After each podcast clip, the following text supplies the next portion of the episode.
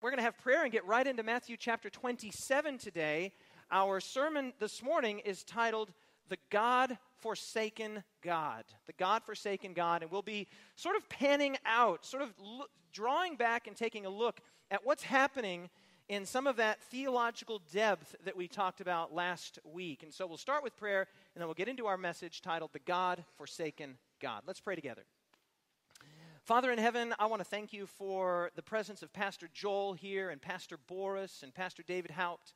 Lord, we are blessed here with a pastoral staff and with the Arise group coming and with Boris here as the outreach coordinator. Father, we've got a great team of elders. We are just thrilled with the leadership that you have put in place in this church. But Father, we believe that the true leader is Jesus the shepherd. We are but under shepherds, and Jesus is the great shepherd, the shepherd of the flock. And so we look to him, we believe in him, and today, in Scripture, as we go to that experience, that dark midnight of the soul experience where Jesus hung on Calvary's cross and cried out, My God, my God, why have you forsaken me? Father, I pray that somehow, some way, that what takes place today would transcend words I pray that something supernatural, something spiritual, and even emotional would come into this room and into our hearts. Father, we're going to be looking at texts and we're going to be thinking, and there's going to be a cerebral element. But Father, I pray that you would penetrate not just our brains and our minds, but penetrate our hearts and our wills. Father, today, melt our heart with the thing that melted the heart of Jesus. We look to you, we believe in you, and today we want to clear a picture of you as we look through the lens of Jesus on Calvary's tree. we pray in his name, let everyone say, Amen. All right, open your Bibles with me to Matthew chapter 27. And this might be a bit of an unusual way to start a sermon, but I was thinking about this early this morning, and I've actually been thinking about it all week. And I'm not sandbagging myself here or setting myself up for failure when I say, in total transparency, that it is a virtual guarantee that at some level today's sermon will be a failure. Not because I'm planning to fail and not because I've underprepared, but because the depth and the significance and the profundity of the topic that we are advancing to understand today is something that, frankly, we are like ants trying to understand quantum physics. We are goldfish trying to understand calculus. We are coming up against something here that with our limited mental capacities, our limited emotional capacities, with our limited linguistic capacities, we will try and comprehend the incomprehensible.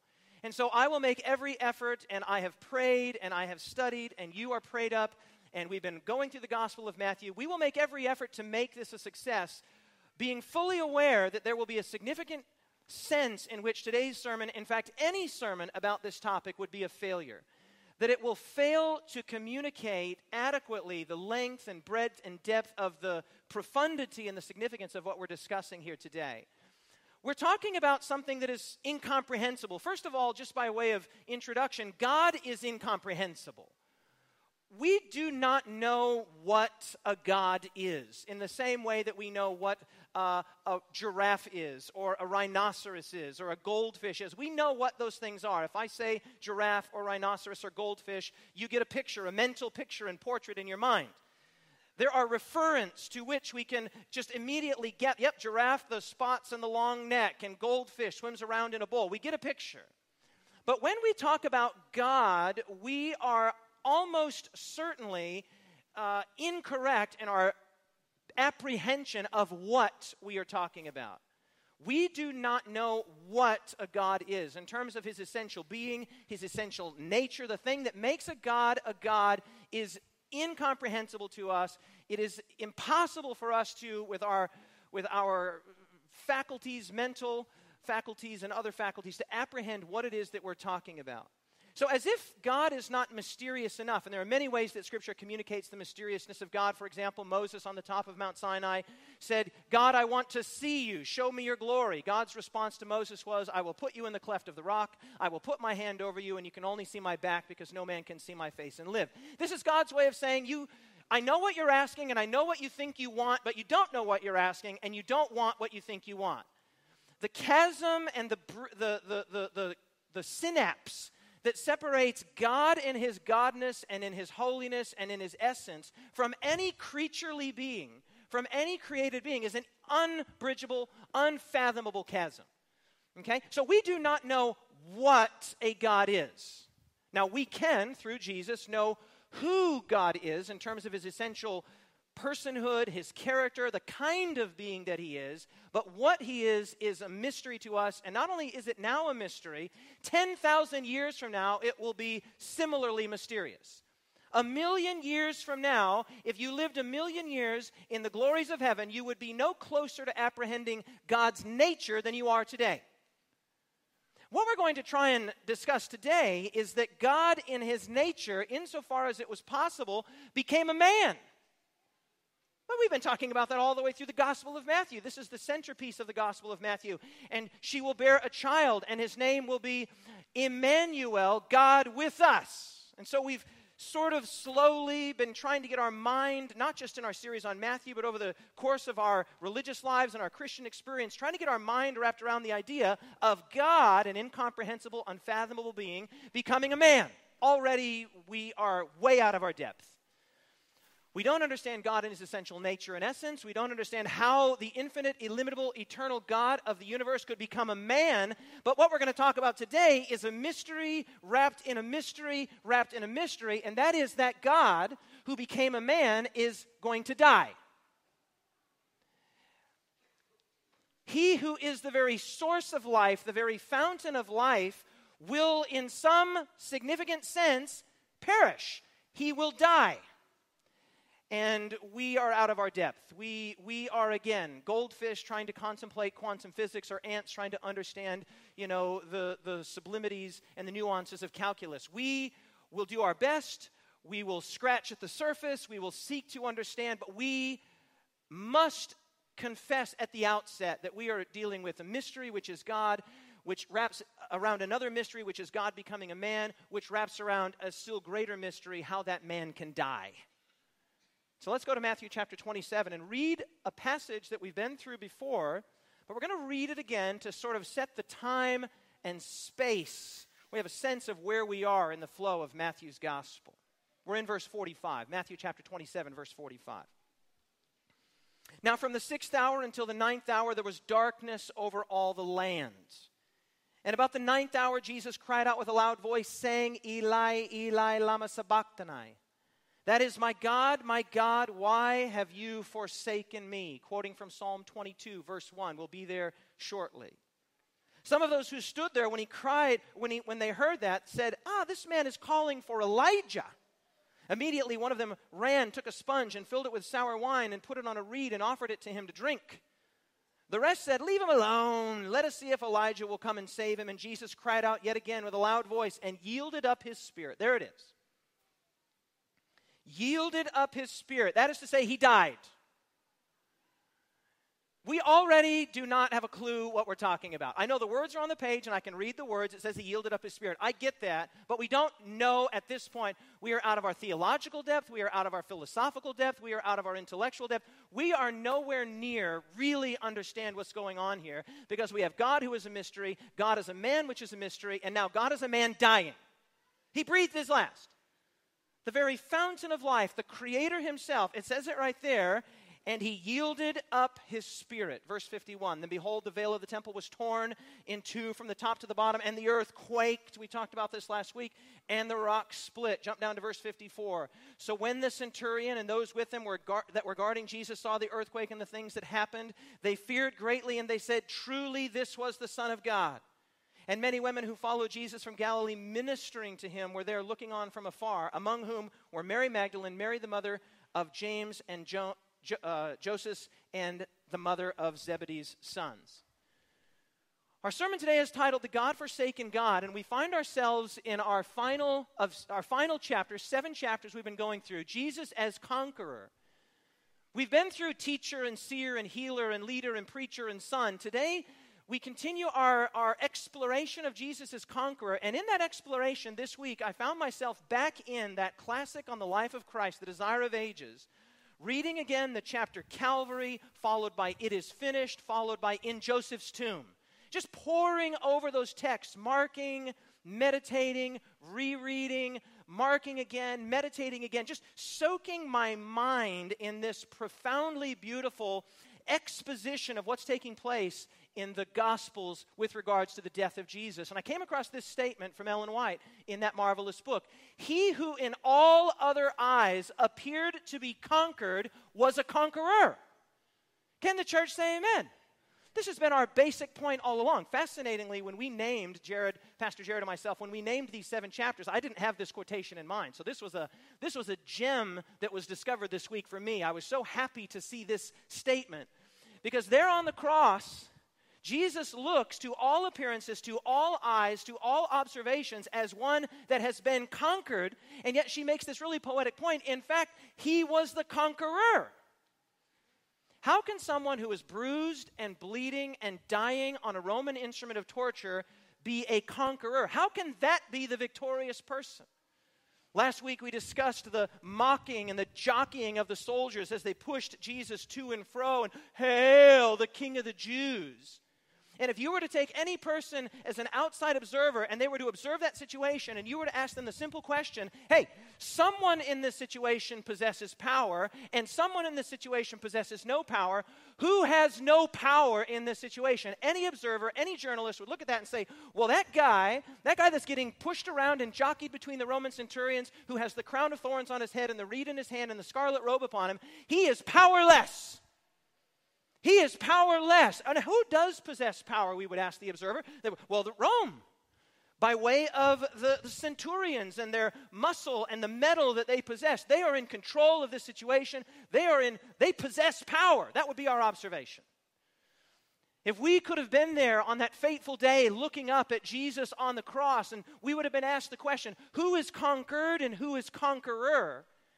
As a passerby or a bystander, we would not have said, Oh, that guy on the Roman instrument of torture, he's the conqueror. He's the most powerful being in the universe. He's the, vict- he's the victorious one. And yet, hear this great quotation He who in all other eyes appeared to be conquered was a conqueror. One of the things I love about this passage is that the first to announce the post crucifixion identity of Jesus Christ is a Gentile. Can the church say amen? Of course it is. Of course it is. We, we should not be surprised by this when it comes to the Gospel of Matthew. I love the way that Craig Keener puts it in his commentary on the Gospel of Matthew as in Matthew chapter 8, verses 8 to 12, where Jesus comes just after the Sermon on the Mount and he's approached by the Roman centurion who says, Hey, my servant is sick. Will you please come and heal him? And Jesus is like, Yeah, I'll come and heal him. And then the centurion's like, No, no, no, no. You don't have to come. Just speak the word because I'm a man of authority like you. I tell people to go and go and come and they come. You just speak the word and my servant will be healed. And then Jesus picks his jaw up from the ground and he says, Whoa, I have not seen faith like this in all of Israel and then he says, Your servant is healed. The first person in Palestine to, to recognize and to affirm in un, unambiguous, unequivocal language that Jesus is Messiah is a Roman centurion. That's how Matthew sort of gets the, the, the public ministry of Jesus going. And here we come now, the first person who's going to announce that Jesus is truly the Son of God post crucifixion is, surprise, surprise, a Roman centurion. Notice how Keener continues. As in chapter 8, verses 8 to 12, the astonishing first confession in the Holy Land comes from a Gentile centurion. And as in chapter 2, verses 1 to 12, the wise men, those who first acknowledge Jesus as King of Israel are those outside of God's household. God is working and God is doing something. But the way that Matthew is painting the picture and the story that Matthew is telling is one in which the people of God that is to say, the Jewish people, Jesus' own fraternal, uh, genealogical brothers, are not the ones who most often are recognizing what is going on around them. We have said this numerous times in our study of the Gospel of Matthew. A crucial feature of Matthew's Gospel is Jesus' positive relations with outcasts and Gentiles. And so it shouldn't be a surprise to us that the first person to make the positive identification of Jesus as the Son of God post crucifixion is none other than a Roman centurion. Friends, we mentioned this last week, but I'm going to say it again. If the church doesn't do what the church is called to do, if the church sits on its hands, if the church is emasculated or otherwise paralyzed, God is not emasculated and paralyzed. God can raise up a Roman centurion, He can raise up Simon the Cyrenian to carry the cross of Jesus. God has His people everywhere, not just in the church, not just in the Seventh day Adventist church, and not just in this local church. Can the church say amen? Now, we can be a part of and we can be partnering with God in the larger work that He's doing in the world, but God has His people everywhere, and the Gospel of Matthew goes to great lengths and great pains to tell us the story. Yes, God was working with the Jews, but not only with the Jews. And the takeaway message for us is yes, God is working in the Kingscliff Seventh day Adventist Church. Yes, God is working in the wider Seventh day Adventist Church, but God is working with everyone, everywhere. Can the church say amen? He is not parochial. He is not insular. He's a bigger God than that. And frankly, He's a better God than that.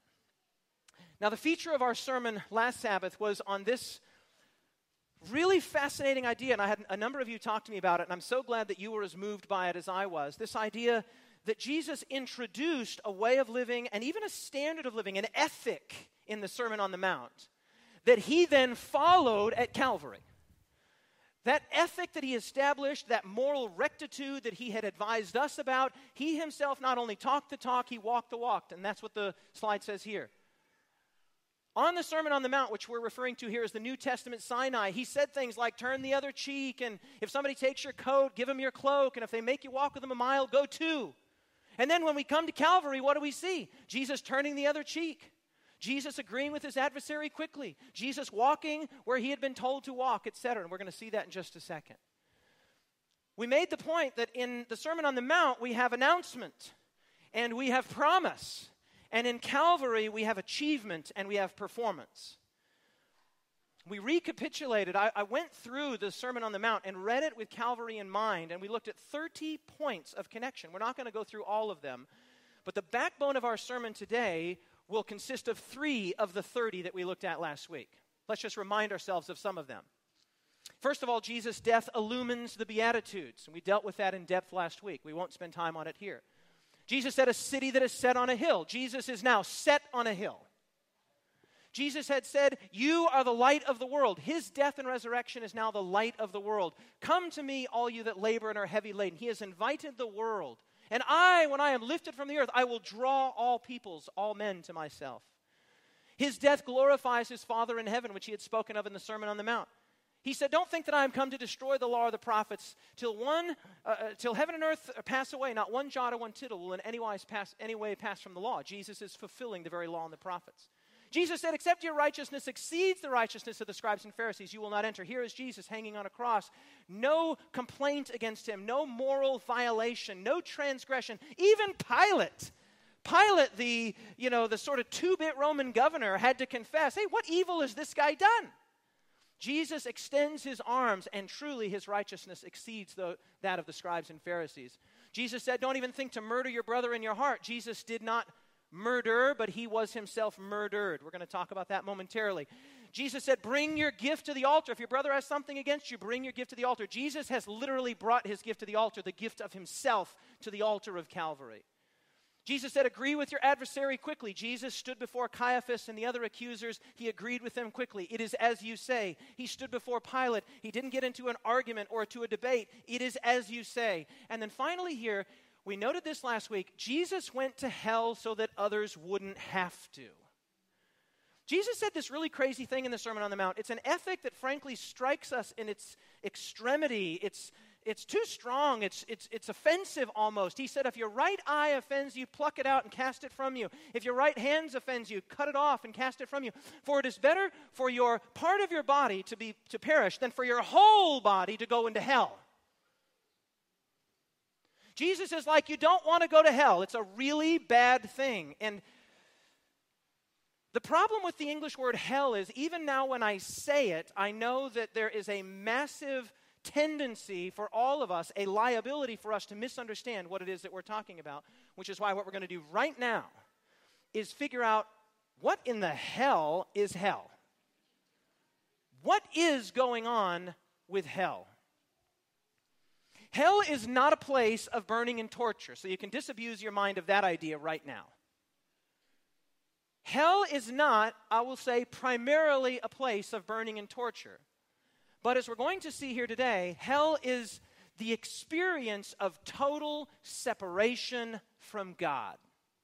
Now, let me give you, let me buttress that biblically. Let me show you that systematically as we sort of pan out from the Gospel of Matthew here. Let's do a systematic treatment insofar as it's possible with our time allotted this morning. And let's take a look at hell in the context of the whole of Scripture. First of all, there are three primary words that are translated hell in the English Bible. In the Old Testament, you have the Hebrew word Sheol. Sheol. And it's trans- it occurs 65 times. And it's translated variously as grave, hell, pit, and often it's just transliterated as Sheol. Right? Rather than saying hell or grave, they transliterate the word. That is to say, they just take the Hebrew word and they just write it out in the English so that you'll go, hey, what is Sheol? And you'll have to go investigate and go figure out what is meant by that word rather than bringing all of the baggage and, in most cases, all of the incorrect baggage that comes along with an, a word like hell. So that's the word, Sheol. Let me give you a few instances of how the word Sheol is used in the Old Testament. Job chapter 7, verse 9. As the cloud disappears and vanishes away, so he who goes down to the grave does not come up. He who goes down to Sheol. This does not mean a place of burning and torture, it means the grave. He that goes down to Sheol does not come up. The ancients observed that when people stopped breathing, they never started breathing again. When they stopped breathing, you buried them or you otherwise, you know, took care of them and they were gone. Just as the cloud vanishes away, people stop breathing, they we put them into Sheol, they're gone. They go away into the grave or into the pit. Psalm 49, verse 15, the psalmist says, But God will redeem my soul from the power of the grave, Sheol, for he will receive me. Grave, Sheol. Amos chapter 9, verse 2, though they dig into Sheol, Though they dig into hell, from there my hand shall take them. Though they climb up to heaven, from there I will bring them down. Right? You couldn't literally dig down into a fiery abyss. And I know that medieval thinking had this portrait, this picture of lava and demons and sulfur and brimstone, a location that you could plot on a GPS and go to. That's not what, the, that's not what Amos is talking about here. What he's saying is you can dig up the grave And then finally, here, Jonah chapter 2, verse 2. This is a really helpful one because Jonah was not buried and he wasn't even dead. Though he seemingly was dead, he was in the belly of a fish and he was taken down to the bottom of the sea. And he says, I cried out to Yahweh because of my affliction, and he answered me, Out of the belly of Sheol I cried, and you heard my voice. So, to the ancient mind, to the Hebrew mind, when they're talking about the netherworld, the after, the, the grave, what happens when people stop breathing, they called it Sheol. The grave, the pit. What happens after this? We come now to the New Testament.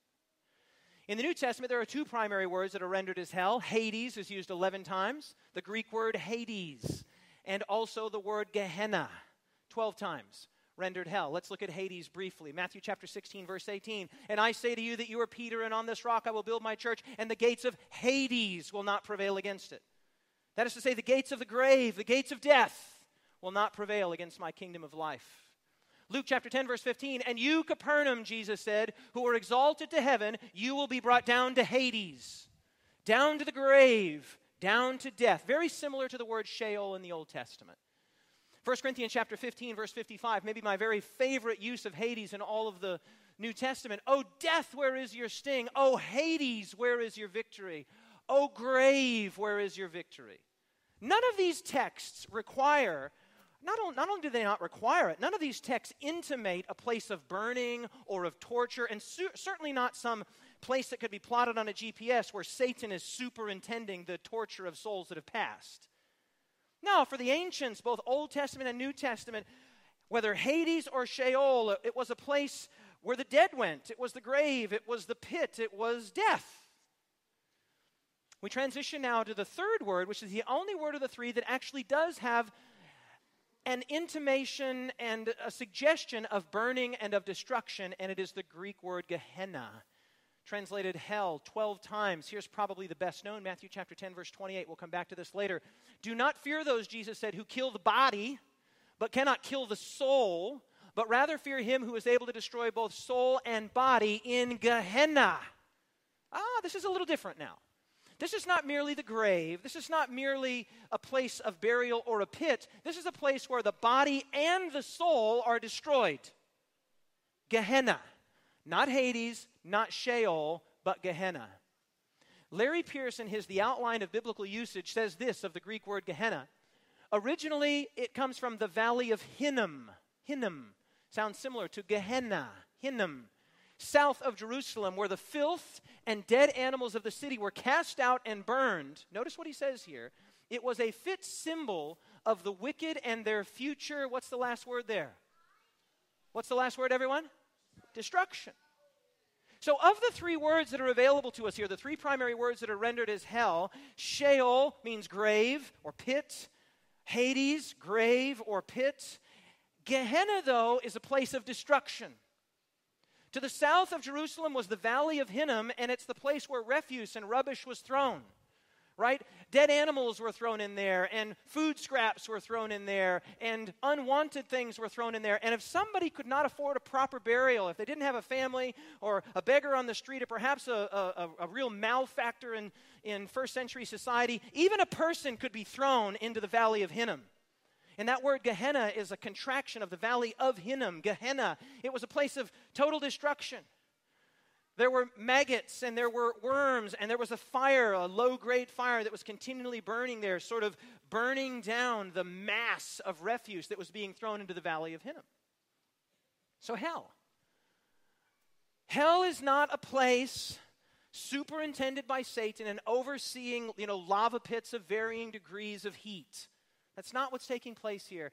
It's a place of death, it's a place of the pit, it's a place of the grave, and it is a place of total destruction. We will return to this.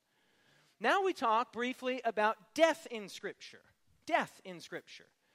This comes as a giant surprise to a whole lot of people, including a whole lot of Christian people, and it might even come as a surprise to some of you here today. The Bible, in fact, speaks of two deaths the first death and what the Bible calls the second death. Let's try and understand them. The first death is bodily death and decay. When someone dies, when they stop breathing, whether because of cancer or a heart attack or a car accident, their body goes into the ground, or perhaps they are cremated, but their, their body rots away, it decays away. The Bible calls that death, or even better, a sleep. It's a sleep. There is a resurrection from this death. The second death, however, is not just the end of the body, the physical being, it's the end of one's very essence, existence, or personhood, and there is no resurrection from this death. So, the first death you can think of as a sleep or a, as of a slumber. When Jesus was speaking about his friend Lazarus, who was ill, he said, Our friend Lazarus sleeps. The disciples, he said, But I'm going to go wake him up. The disciples protested and said, Jesus, if he's sick, it's best to let him sleep. He then said, Lazarus is dead. The Bible, both Old and New Testaments, regularly, I'm talking dozens of times, refers to the first death as a sleep, as a slumber, as a kind of torpor where your conscience is, you're just out of consciousness. You're, you're in a state of suspended animation, but you are not blotted out of existence. The second death is a whole different kettle of fish. The second death is not merely bodily decay or a slumber. The second death is the end of the person that you are. And maybe just a brief parenthetical statement about that. I think I might have discussed this in the church before, but I'll just remind you of it because we have visitors here today. You cannot imagine your own non existence. Just try it. Go ahead right now and try it. You failed. You cannot imagine your own non existence because you're imagining it. You are a party in the imagination. You have probably, perhaps, uh, imagined your own funeral right? People imagine what their funeral will be like and what music they might like played and who will attend and all of that kind of thing. You can imagine your funeral, but you're really not imagining it because when you're imagining it, you're sort of, you know, uh, maybe in a tree or you're like in a, you know, some bird like perspective looking down to say, who came to my funeral? Right? What kind of finger food was served at my funeral? Right? Who cried at my funeral? Right? So you can kind of imagine your funeral, but what you cannot imagine is your non existence. because you have to be there actively imagining your non existence. It is a philosophical and an ontological impossibility to imagine your own non existence. Which, by way of closing the parenthesis, I take to be a profoundly persuasive argument that you were not made to die. You were made to live, so much so that you are incapacitated from even imagining your own death. The second death is something that is totally foreign to us. It's so foreign to us that we can't imagine it. We cannot imagine our own non existence, but that's what's being described here. It's not just the death of the body, it's not just the decay of your physicality, it's the absence of you permanently, irrevocably. That's the second death. So we've got hell in Scripture, we've got death in Scripture. Now, the first death, the sleep, is hell in the sense of being in the grave, and it's the temporary end of life.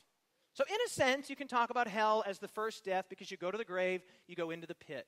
But the second death is more profoundly hell because it is in the sense of the end of one's being, not the temporary end of one's life from which there is a resurrection, but the permanent end of one's life, which again, you cannot imagine.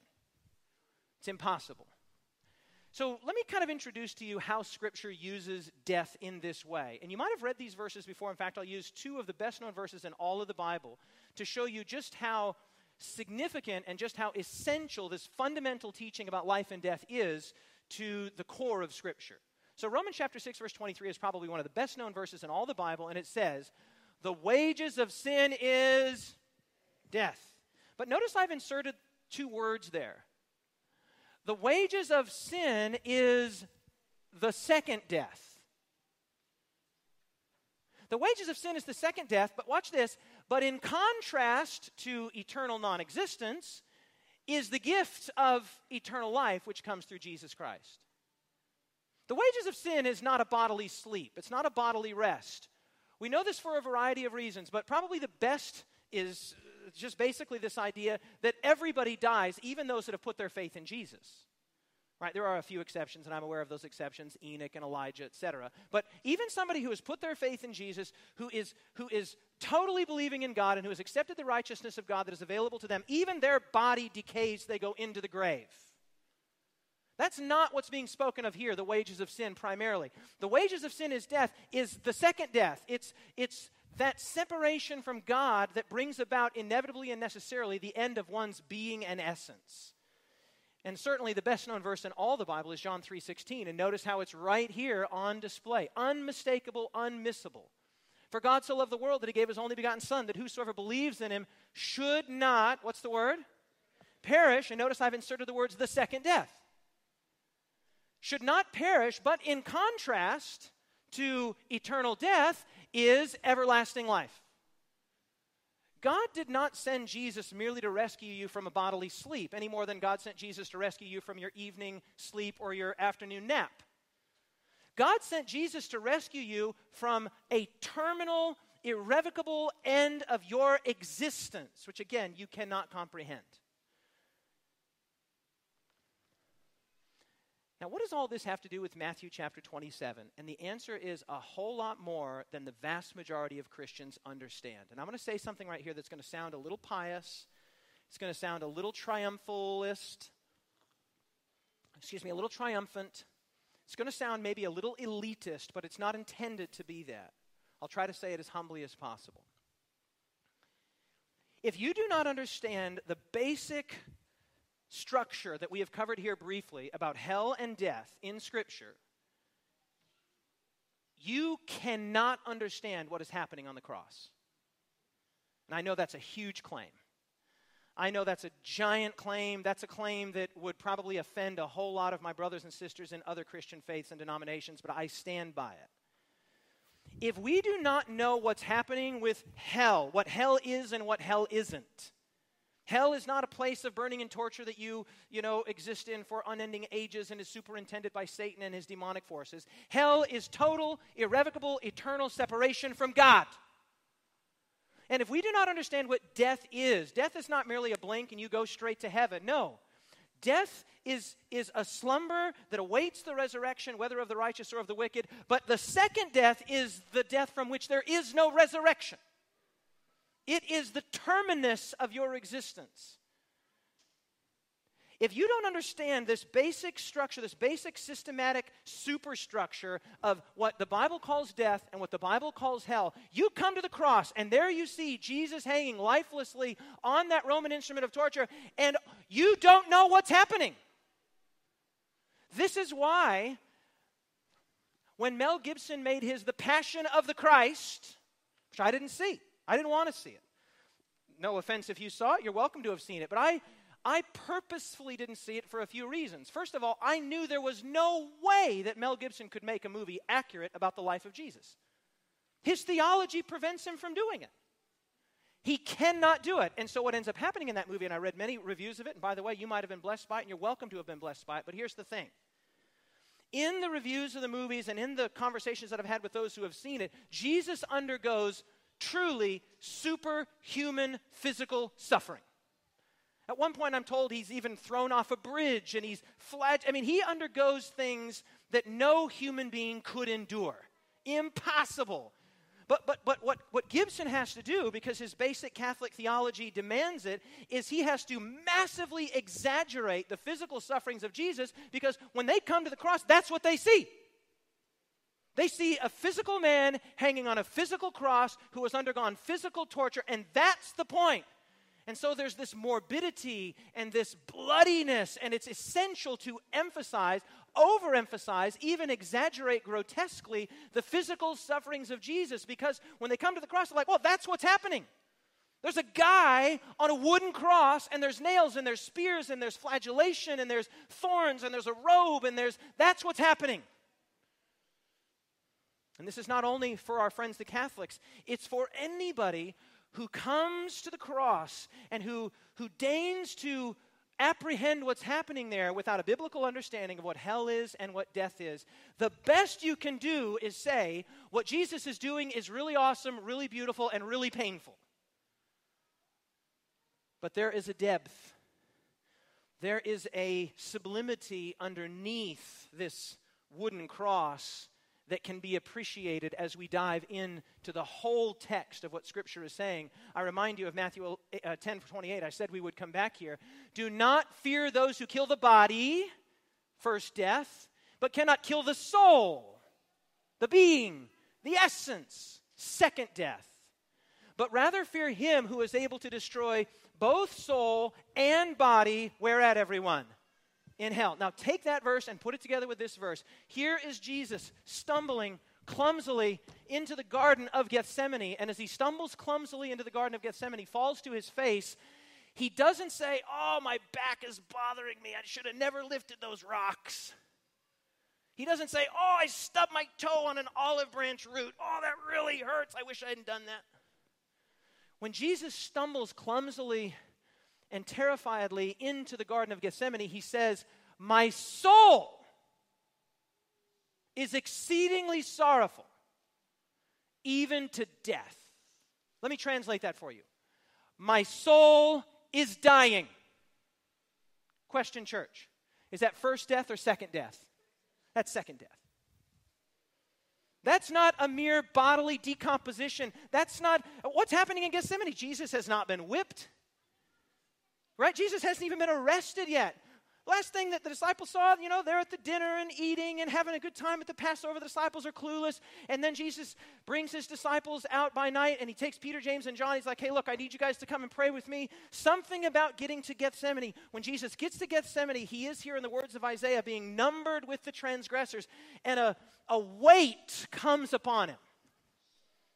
A weight comes upon him. I'm going to read you probably the best known passage in all of Scripture describing Jesus as the suffering servant and Messiah.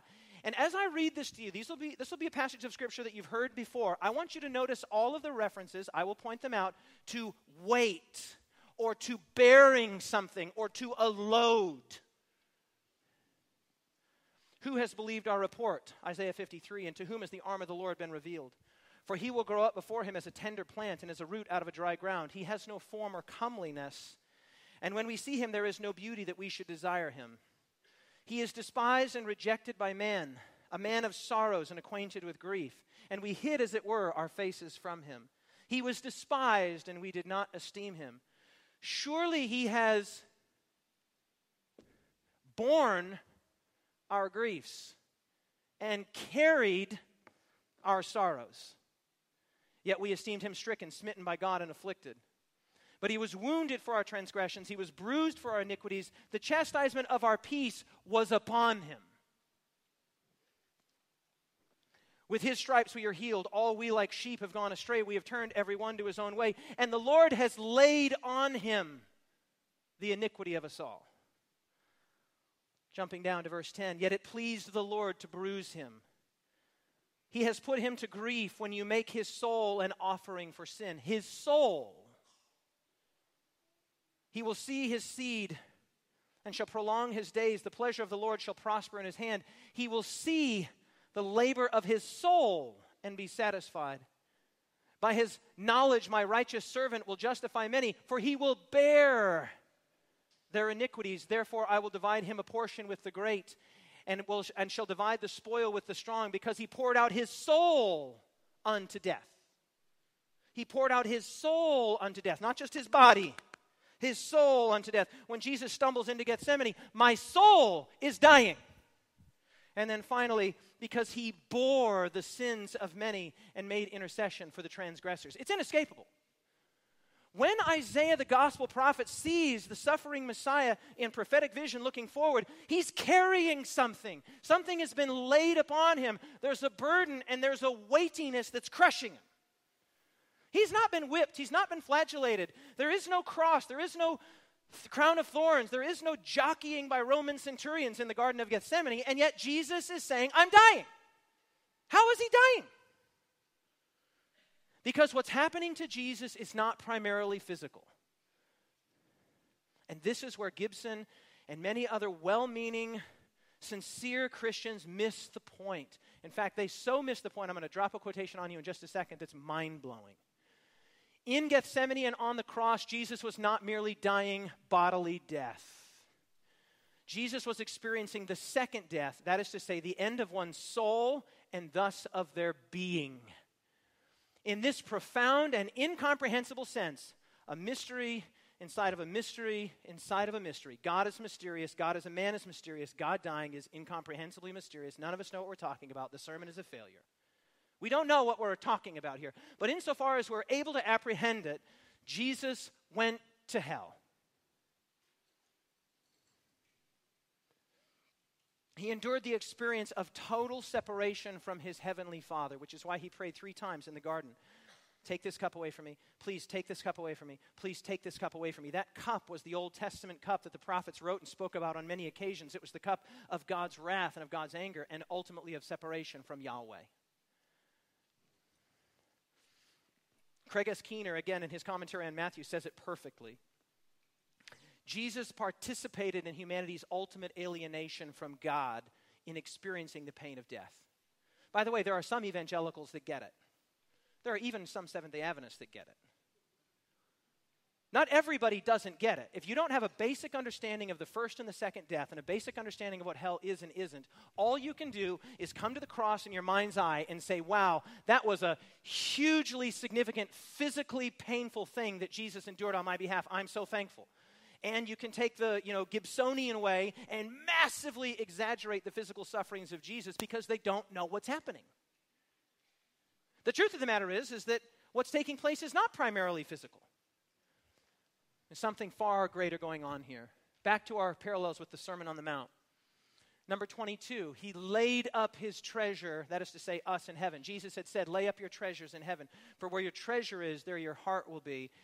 And then 27 from our sermon last Sabbath, he placed tomorrow in God's hands. Jesus said, Don't worry about tomorrow. Tomorrow will take care of itself. Jesus not only talked the talk, he walked the walk, because when he's hanging there on Golgotha's tree, he literally cannot see tomorrow. He cannot see it. You're going to say, oh, no, no, no, no, no, no, no. He's God. He can see whatever he wants. Friends, if you play that card, then the whole Bible falls apart. The whole gospel doesn't make any sense. If Jesus is just a superman walking around, you know, clothed, you know, meekly and mildly in the clothes of a human being, but he's really all powerful and he's really all eh, uh, present and he's really all knowing, then the whole thing is a farce. It's a joke. Jesus is like, wink, wink, nod, nod. I'm pretending to be a human. Come along with me on this divine drama and we'll call it the plan of salvation. That's not what's happening here. Jesus is a human being. And in his human, emotional uh, uh, uh, terror, he cannot see that this separation from the load that he's been carrying since, Gethsemane, that that separation will be anything other than eternal. He literally placed tomorrow in God's hands. And returning to the desire of ages, Ellen White captures this perfectly.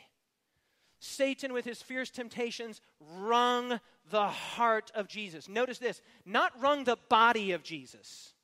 Yeah, that's a part of it, but it's less than 1% of what's happening. Wrung the heart of Jesus.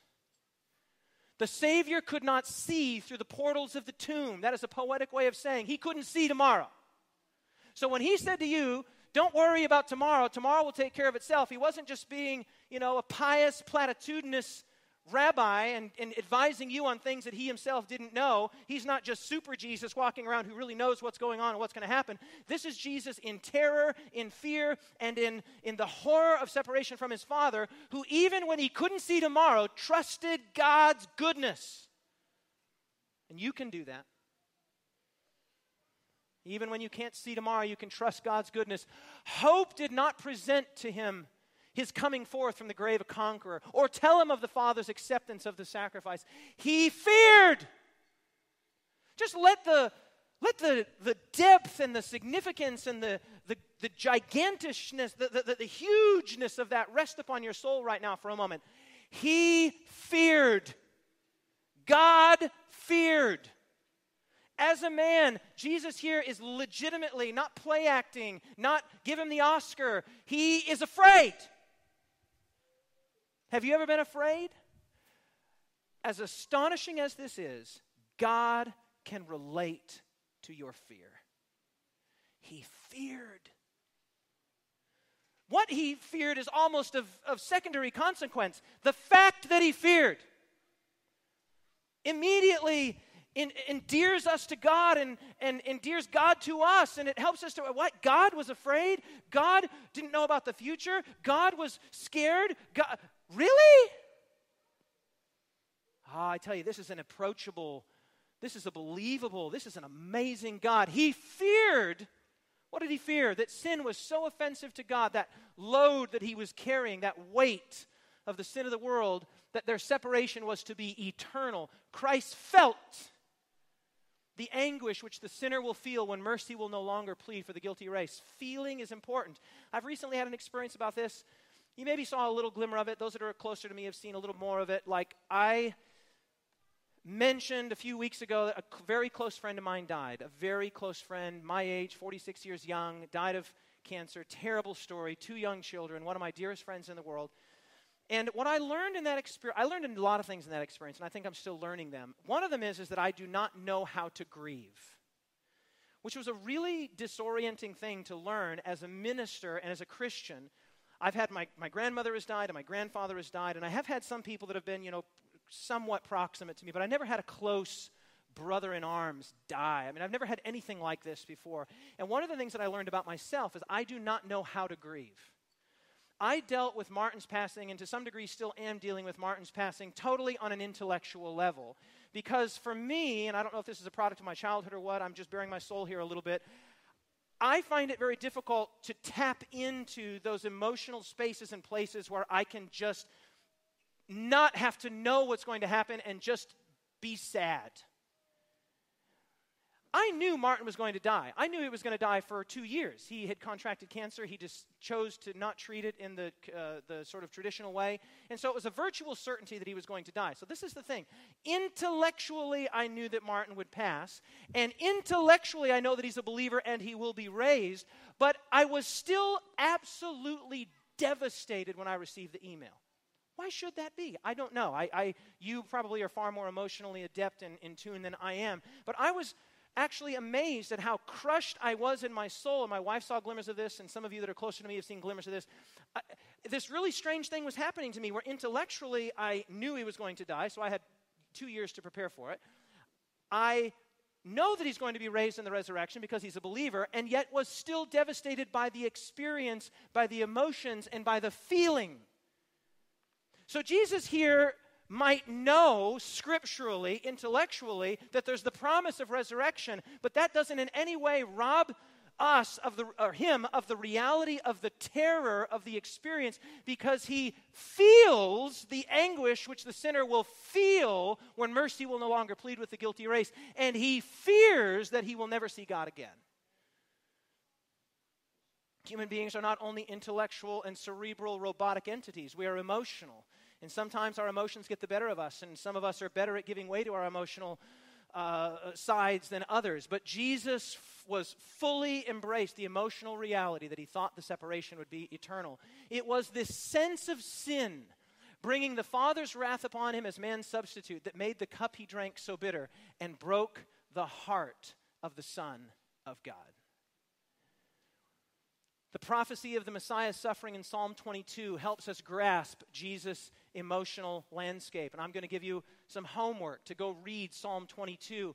Find a quiet moment. See if you can find five or ten minutes in your busy Sabbath afternoon schedule to go read Psalm 22. I'm purposely not going to read it for you here today to give you a homework assignment, but I will give you the highlights. And I want you to see the emotional landscape.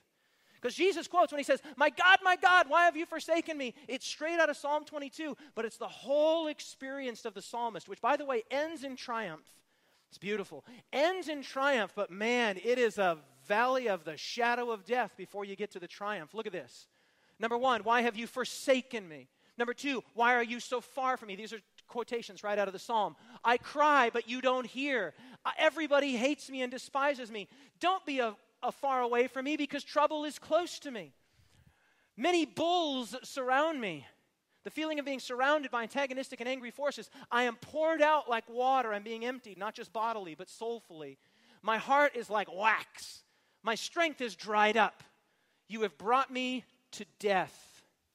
Five more. Dogs have surrounded me. The wicked enclose me. They pierced my hands and feet. Oh God, don't be far away from me. And then finally, just before the great triumph, comes this desperate plea Help, deliver, save me. You read Psalm 22 and you enter into the emotional landscape of Jesus. Psalm 69 is another example, briefly. Reproach has broken my heart, and I am full of heaviness. I looked for someone to take pity on me, but there was nobody. And I looked for a comforter, but I found none. They gave me gall for food, and, and in my thirst, they gave me vinegar to drink. These passages describe the feeling of total aloneness and abandonment. And I'm going to go out on a limb here and say it's an experience you have never had. You have had glimpses, perhaps, in the darkest moments of your life of aloneness and abandonment, but you have not experienced total, actual, definitive aloneness, even to God, to your Father, the one with whom you have been eternally bound. Jesus is on new territory here. Like the Starship Enterprise, he is bravely going where no man has gone before. No one has been in this galaxy, no one's even been close. It was an unheard of thing for one to die within six hours of crucifixion. Man, they came to the, they're like, man, he's dead already? People stayed alive up to a week on the cross. The purpose of the cross was to drag out death to make it humiliating and despairing and to drag it out as long as possible. And, and you get a sense of almost disappointment when Jesus, man, he's dead already. And he wasn't dead already because he went through Gibsonian torture on his way to the cross. He's dead because it wasn't the nails that killed him and it wasn't the flagellation that killed him. Something else was happening there. It was an unheard of thing for one to die within six hours of crucifixion, but it was not the spear thrust, it was not the pain of the cross that caused the death of Jesus. Oh, no, no, no, no. He died of a broken heart. His heart was broken by mental anguish. He was slain by the sin of the world. This is what I mean, friends, when I say if we don't understand that hell is separation from God, and we don't understand that there's both the bodily death and the soulful death, you come to the cross and all you see is the tip of the iceberg. You can say, well, that's a really big piece of ice. No, no, no, no. There's a whole other thing going on under there. And that is that Jesus, insofar as it's possible, is experiencing emotionally not just the first bodily death, but he is embracing the, the, the, idea of his own non existence. And he's not just embracing the idea of it cerebrally, he is embracing emotionally the fact he's not going to see tomorrow. I can give you the Bible here in three verses. Some of you might could wish the sermons would be only three verses long. Here's the Bible in three verses. Galatians 3, verse 13 says, Christ has redeemed us from the curse of the law. He became a curse for us. He bore, He carried our sin and transgression and our hurtfulness and our cruelty and our injustice and our meanness. He bore all of that. I heard the most terrible story this week. I don't even want to repeat it. I, feel like you can't even repeat it. But I heard the most horrific story this week. A story that is terrible in and of itself, but made all the more terrible when it's advertised publicly via a live streaming site. Some of you might know what I'm referencing here. I mean, the world that we live in is an incomprehensibly evil world. And Jesus just bore all of that. Having become a curse for us, here's the Bible in three verses. Cursed is the ground. There's the curse of Genesis. Christ became a curse for us. There's the cross. Revelation 22, there will be no more curse. There's the Bible in three verses. Cursed is the ground. Jesus takes the curse so that in the new heaven and the new earth there is no more curse. Can the church say amen? Final Ellen White statement here. All his life, Christ has been publishing to a fallen world the good news of the Father's mercy and pardoning love. Salvation for the chief of sinners was his theme, but now with terrible the terrible weight of guilt he bears, he cannot see the Father's reconciling face the withdrawal of the divine countenance from the Savior in this hour of supreme anguish pierced his heart with a sorrow that can never be fully by, understood by man. That's what I mean when I say that the sermon is a failure. We, we wrap language, we wrap ideas, we wrap scriptural texts around it, but at the end of the day, there's some level at which we are not comprehending what's happening here. And then this is the almost incomprehensible statement that I was referencing earlier. So great was this agony that the physical pain was hardly felt. Now, I want you just to just let that settle upon you for a moment. The purpose of crucifixion was to bring about maximal physical suffering. It was invented probably by the Persians, maybe the Carthaginians, and the point is to create maximal, elongated physical suffering. That's where we get the word excruciating from, excrucia, out of the cross. Right? To think that you would take the punishment that was devised in demonic you know, laboratories to create maximal suffering, and then for Ellen White to have the audacity to say that the other pain, the mental anguish, the spiritual anguish, the withdrawal of his father, that that was so great that the physical pain was like hardly felt. See, this is why our friends that don't understand what's happening there, that, up, that, that, that larger iceberg uh, solidity, that scriptural solidity about death and hell. They just look at the cross and they think, man, that was amazing of God to go physically to the cross for us, and that would be amazing. But Jesus didn't just go physically to the cross, he went spiritually to the place of death. I want to say that again. Jesus didn't just go physically to the cross, he went spiritually to the place of death. He went to the place where every unrepentant sinner will go so that no sinner would ever need to go. That includes you. He bore your sin, literally. C.S. Lewis has this great illustration. He says, Imagine a, a dentist's office. And he said, If you have three people in there that have a toothache, ah, oh, my tooth is killing me. And he says, You could take person one, number one, you could say their, their toothache is pain X. X. Hurts. Oh, how much does it hurt? It hurts X. And then you take person two, who also has a toothache. Oh, my tooth is killing me. How much does your tooth hurt? His, his tooth hurts X.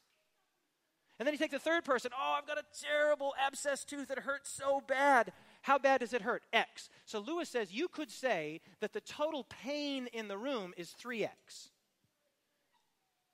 How much pain is in the room? 3X. But then Lewis makes this profound observation. While there is 3X in the room pain, no one is experiencing 3x. Everybody's experiencing only their own pain because he observes You can only experience your own pain, except in the case of Jesus, who experienced not only your pain and your shame and your guilt, but mine too, and every other person's. So that the total rippling composite weight of sin that Jesus bore is not just X, it's billion X. It's multiplied billions X. Jesus was himself God, his shoulders infinitely broad, and so he could bear not only one toothache, he could bear it all.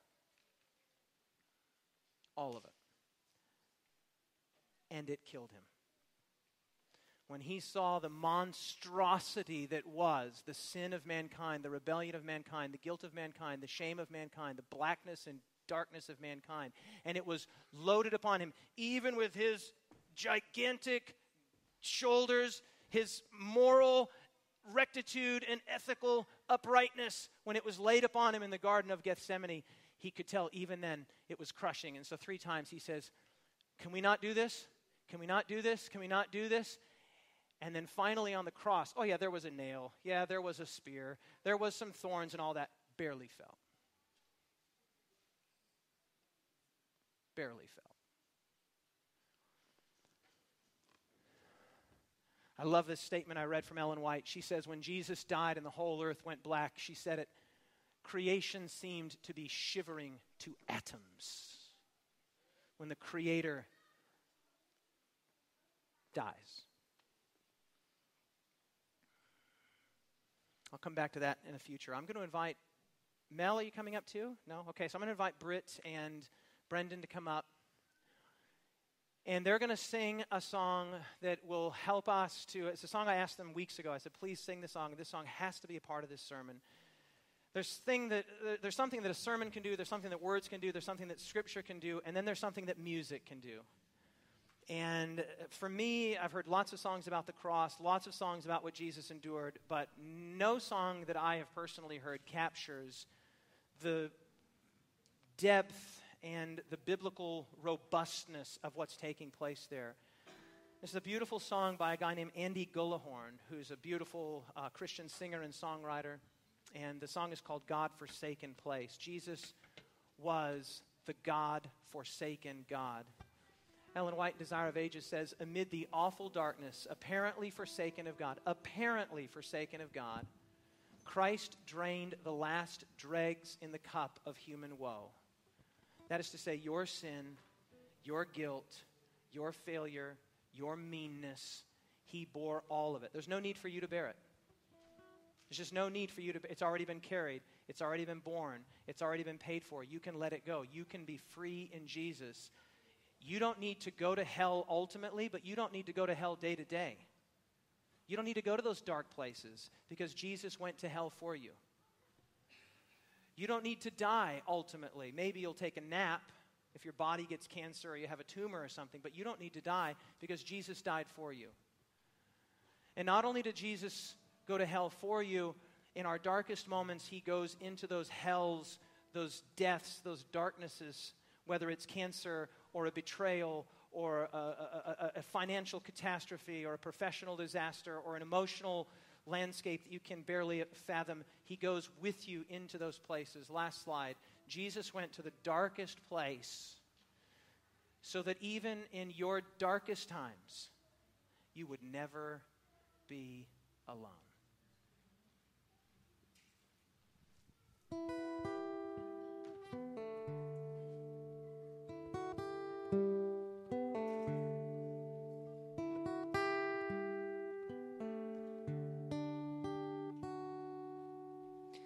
He said, You're never gonna lose my love. Go ahead and try. So you drank from the river till it all ran dry and you run from your conscience as fast as you can, cause you're going to hell again.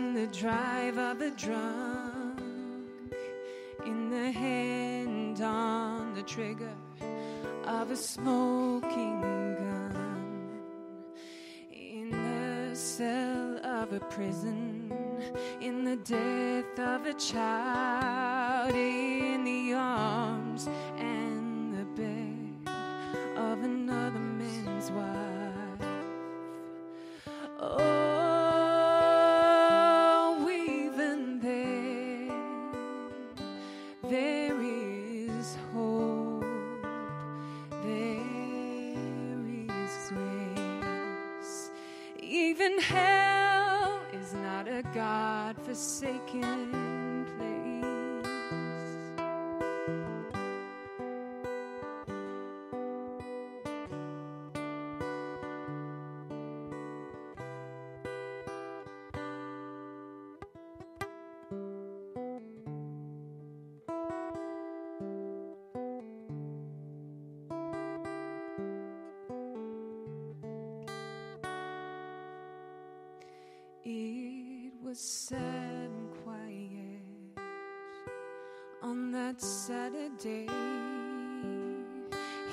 had somewhere to visit before the storm rolled away.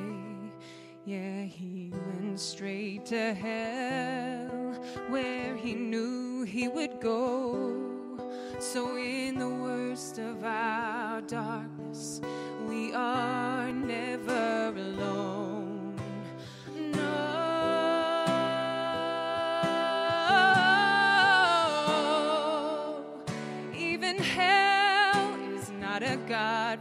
Forsaken place. Even hell is not a God forsaken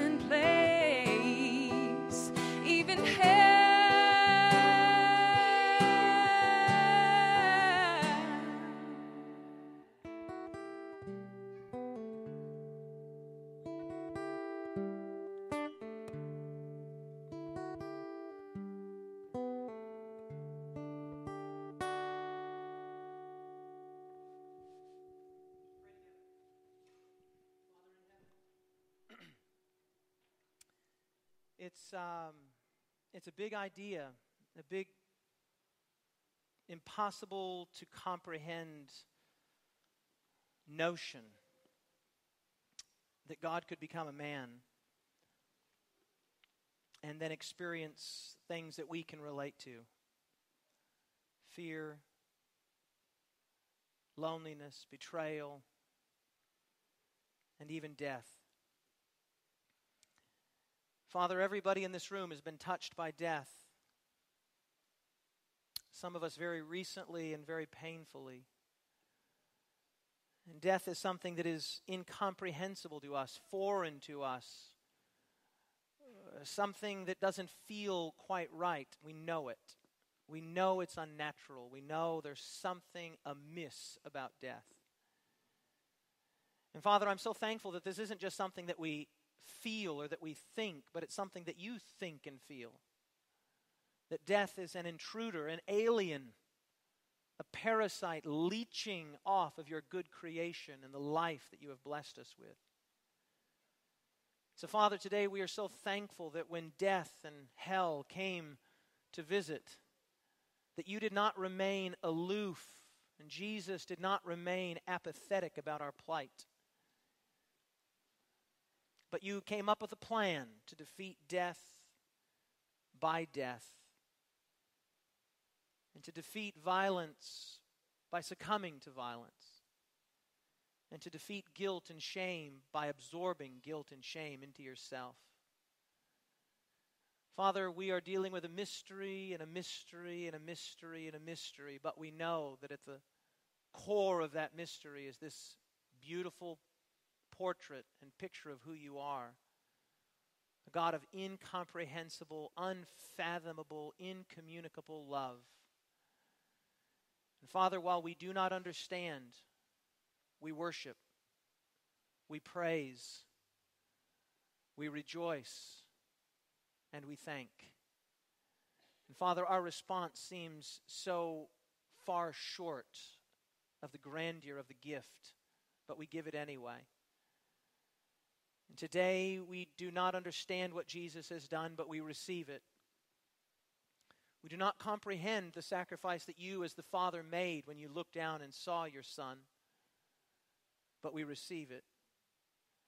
We do not understand the fracturing and sundering of the Trinitarian relationship of Father, Son, and Spirit, but we receive it. And Father, if this is the price that was required, how great that price is. And we receive it. We accept it. We believe it. Father, the prayer of my heart is that we would go to those times and those dark places in our lives, whether loneliness or betrayal or hurt or abuse or even physical death, disease, and that we would go with confidence that Jesus has been there before us and that there is a way not only into the darkness, but out of it. We believe in Jesus, and we believe that he was raised, and we look forward to discovering more about that in the future. But Father, today, insofar as we do understand, we receive and believe. We thank you in the name of Jesus. Let everyone say, Amen. God bless you all. Happy Sabbath. Hey, greetings from beautiful and sunny Kingscliff, Australia. I want to take just a moment of your time, first of all, to thank you for tuning in, watching the program. I trust it was a blessing to you and your soul, drawing you closer to God and His will for your life. I also want to let you know that we are planning a significant expansion of our existing media ministry here at the Kingscliff Church. To find out more about this expansion and how you can get involved, go to bringitkingscliff.com. You can go either to the homepage or to the Our Gifts page to find out how you can come alongside us and support, not just with your viewership, but also financially and with your prayers. Hey, thanks again so much for watching, and take care.